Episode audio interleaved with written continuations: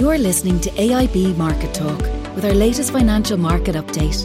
Hi from the Customer Treasury Services Unit of AIB, and welcome to our weekly update on Tuesday, May the 28th. I'm Gavin O'Carroll, and our Chief Economist, Oliver Mangan, is with me to make sense of the European elections in Britain over the last weekend. Ollie, let's jump straight into the week with your view of potentially where the political landscape is in the UK this morning. Well, the UK, as expected, we saw a strong performance by the Brexit Party. Uh, what was maybe a bit unexpected was the strength of the vote for the parties that want to remain within the EU. So Brexit and UKIP combined came in with just under 35% of the vote. But when you look at the Liberal Democrats, they got over 20%, the Greens are at 12 and then you have smaller parties. Uh, combined, those uh, pro EU Remain parties got over 40% of the vote, and then you have Labour 14 so that's well over 50% of the vote. So um, I know there's a lot of focus on the big vote that um, Mr Farage's party got. It does show that the UK is quite divided uh, still on the issue of Brexit. There isn't much uh, there in the middle ground in terms of compromise. But uh, the strength of that Remain vote, or, or parties that support Remain, was quite interesting in terms of the outcome. As a result, we saw a bit of strength in Sterling. Um, now, Sterling had been on nerve last week Theresa May has announced her resignation, her pending resignation. Boris Johnson is favoured to succeed her as Prime Minister. He's saying he will deliver Brexit uh, in whatever shape or form at the end of October, even if it means a no deal Brexit. Um, we saw the euro rise to 88.5p, but it dipped back uh, again below 88 on the back of those results, showing that strong vote for the, I say, the Remain leaning parties and not just a big vote for Brexit. I think, uh, Ollie, when you stand back from everything that's gone on over the last week since we sat down to discuss the, the podcast last week, I mean, you could look at some of the headlines there from the weekend, and the Tories who chose the next PM want a no deal. Parliament opposes no deal. No deal could prompt a general election. A run at a no deal could end up with a second referendum, and no deal probably isn't sustainable. Well, I think the first thing uh, people need to understand is we're going nowhere in the next few months here. Um, the Tory party will have a new leader by the end of July. Uh, the UK Parliament will be in recess at that stage.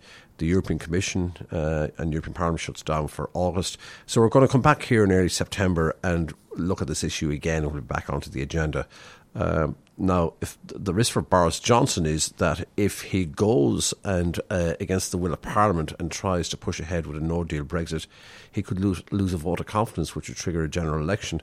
Uh, and there's no guarantee the outcome. That may well be a, a Labour victory, particularly if the Brexit Party stand. So there's lots of uncertainties around that. So I think uh, really for the next two or three months, we're not going to see any Brexit, uh, sorry, any progress on the Brexit issue.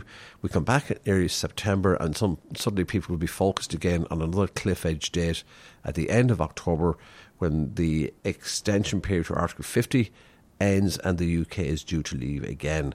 So. Um, there'll be a lot of uncertainty in markets uh, after the summer, and there's no. It's certainly not clear to me how uh, we immediately resolve this Brexit issue, whether we get a further extension. I think that's probably the most likely outcome here is that we will get a further extension at the end of October.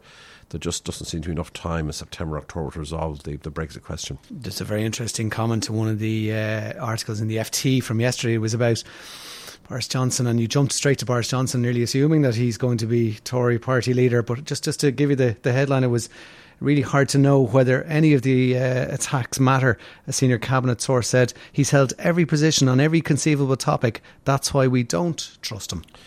Yeah, I think Boris Johnson's very strong support among the grassroots.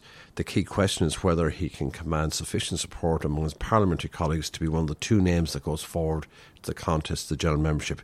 If he's on that ballot paper, the likelihood he is that he will win.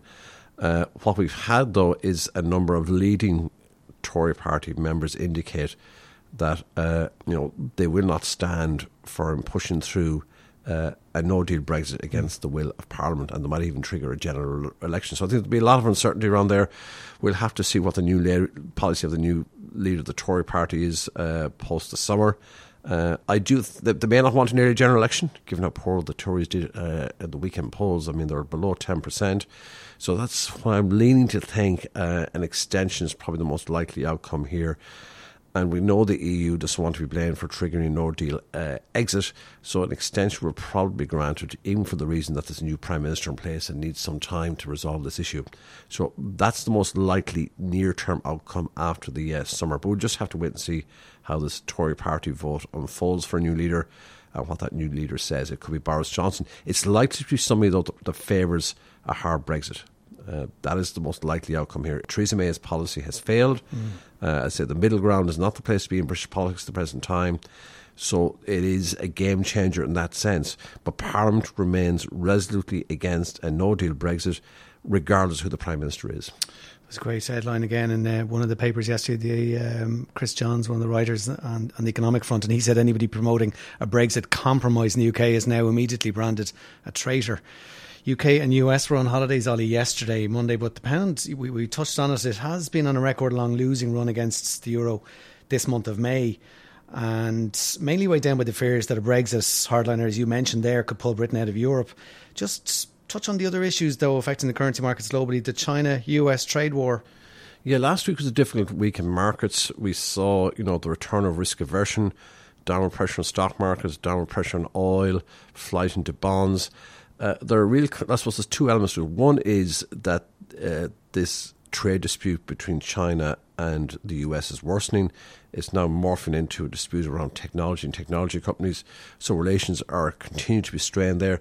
And secondly, we had some worrying economic data out of Europe and out of the US pointing to a slowdown, not just in manufacturing activity, but also the services activity is weakening. Particularly in the US, you know, it had very strong growth in the first quarter, but the flash PMI indicators for the manufacturing and services sectors were much weaker than expected in May. We also had weak figures in the Eurozone. So, as we've referenced before, growth held up better than expected in the first quarter, but that that's likely to be temporary. The survey indicators are indicating uh, suggesting that activity will slow and we can see that manifesting itself in terms of where the markets think US rates may go. They've now fully priced in a rate cut in the US by the end of the year, another rate cut by the middle of next year, and possibly a third rate cut in early 2021. And as far as rates in the UK and the Eurozone are concerned, they just continue to extend out the period in which rates remain unchanged. So at this stage, there's no rate hike expected by the ECB or in the Eurozone until the end of 2021 and markets don't see now don't now don't see a rate hike in the UK until 2022, even though the Bank of England is telling us it needs to raise rates to meet its inflation target. So that's the uncertain economic backdrop, the uh, risk aversion in markets because of the continuing uh, trade dispute uh, between the US and China uh, and concerns about the global outlook. Bond markets seem to be reasonably calm, notwithstanding the fact that the UK and US were off yesterday. Yeah, well, bond markets will make grounds when uh, interest rate expectations are softening. I think there was some consolation in markets as well from the outcome of the European elections in mainland Europe. That surge by the far right, you know, nationalistic, anti-EU, Eurosceptic type parties didn't really materialise. Now there were strong votes in places like Italy, to a lesser extent France, uh, and in Poland for far right parties. But overall, um, the centre ground held. And okay, the, the, traditional parties, the Christian Democrats, the Social Democrats lost some ground, but we saw a surge in support for Green parties, for the Liberal Party. So there hasn't been it, it the centre ground is more fragmented within the EU uh, and the, the, new European Parliament, but we haven't seen the big increase in the number of seats being taken or won by far right parties that was expected. So it's much as you were uh, in terms of the European Parliament. Obviously, it'll take on board the strong performance by the Green Party, but then again, that performance is not across the EU. It's in the wealthier countries. Uh, obviously, Ireland is an example. Also, the UK, France, Germany, and the Scandi economies. I mean, the Greens didn't really feature in Eastern Europe or the Mediterranean uh, member states. So, overall, I think the market will take comfort that there isn't a radical shift in European politics, a radical move towards Euro- Eurosceptic parties. As much it's much the same as you were. Uh, okay, a bit more fragmentation, but no great policy shift coming as a result of these European elections. So the currency markets were pretty becalmed yesterday. Not great, much movement in the dollar euro. Uh, markets overall uh, fairly calm. Now, I know the US and UK were closed, but I think the results will be a comfort to markets. There's little economic data note this week, so we, we won't really go there. It's going to be mainly geopolitical events that drive markets.